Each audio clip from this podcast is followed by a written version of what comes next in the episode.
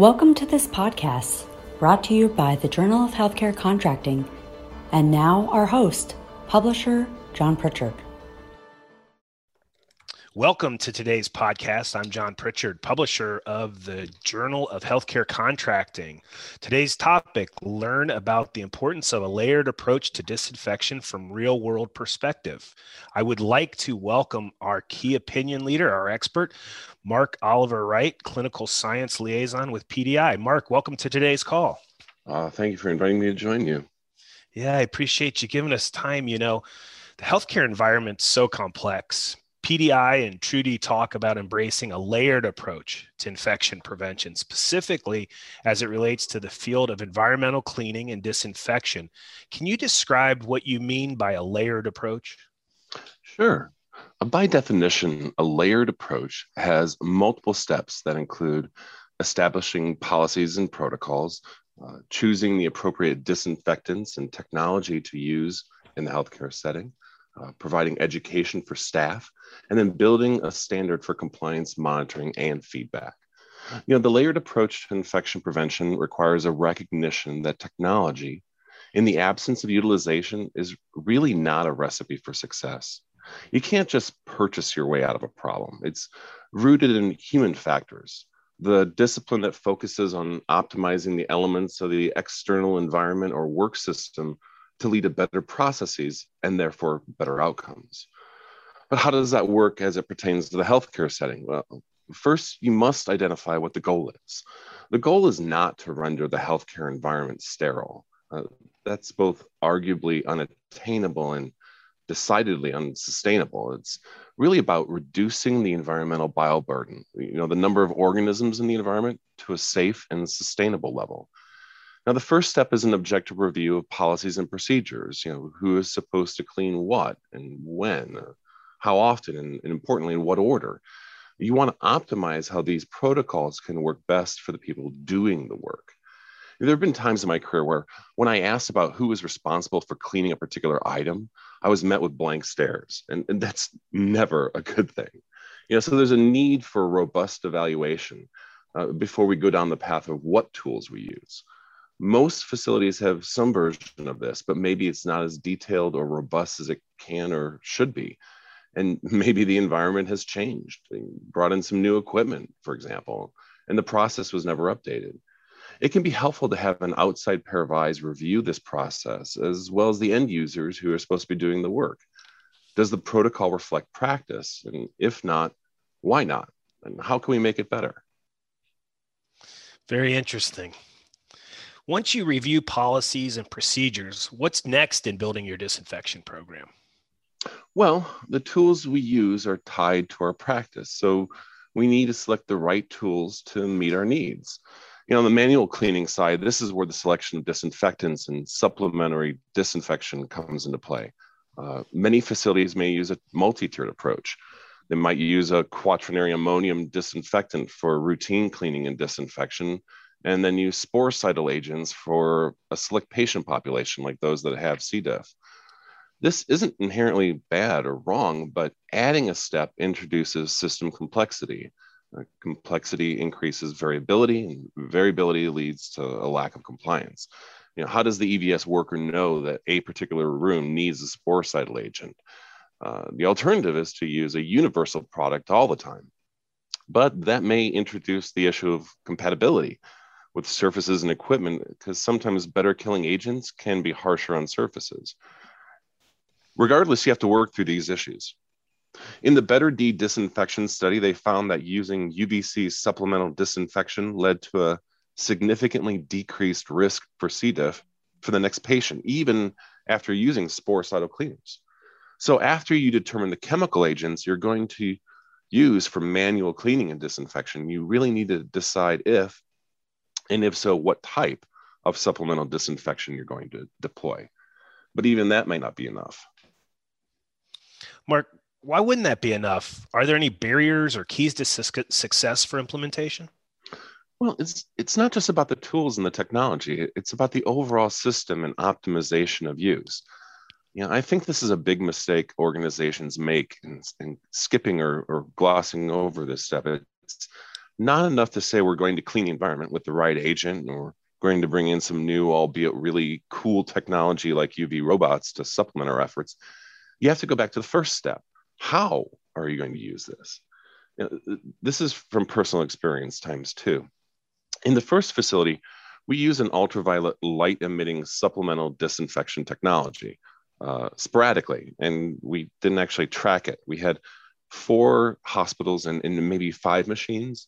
We really didn't see a difference. And you know what happens with the lack of results is that it can breed either contempt or apathy. In my next facility, we had a serious C. diff problem. We were already using a universal sporicidal agent on all surfaces, all cleans. Uh, we were already tracking compliance with cleaning. Uh, more on that in a second, but we were still not that great. Um, like most healthcare facilities, we were monitoring and providing feedback on hand hygiene. We also already had a, a handful of supplemental disinfection machines, the, the, same ones as in the prior facility. They were kind of gathering dust in the basement, uh, but had been used with no improvement. And, and yes, we had a robust antimicrobial stewardship program in place for almost 20 years by this time. And we were still worse at hospital onset C. diff than almost 90% of hospitals in the country. So, yeah, we had some work to do. That's crazy. So, despite all your efforts to control C. diff, you weren't achieving the desired results. What did you do? Well, unrelated to this conversation, we did look at diagnostic stewardship, making sure you test the right patient for the right reason and at the right time. But we also looked at the environment.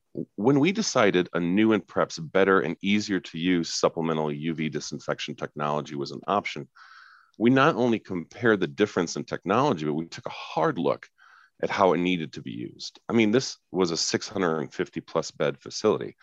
So l- let me illustrate this by using some simple math. L- let's say you have a 500 bed facility and you want to use supplemental disinfection.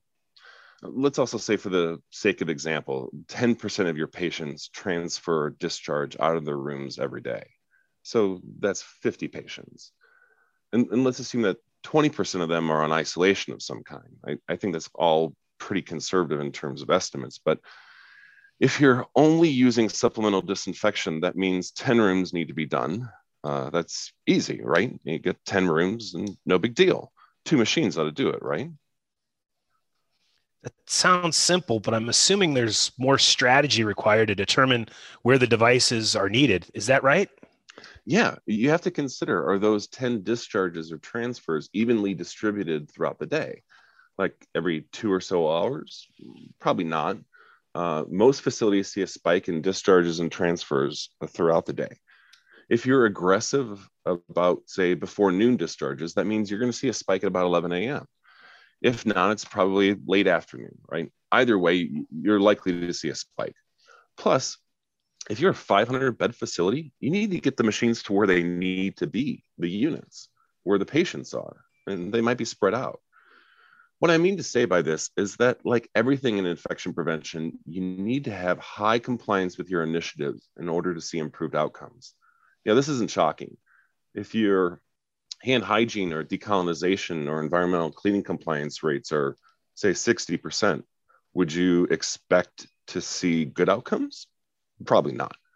Why would you expect anything different with your supplemental disinfection? You need to optimize your system to achieve good compliance. You know, compliance plays such a huge role in infection prevention and control. How does UVC play into compliance? Well, you start at the beginning. You know, what do you actually need?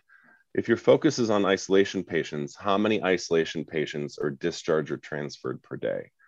Uh, when and where is that spike that I mentioned? Where can I place these machines?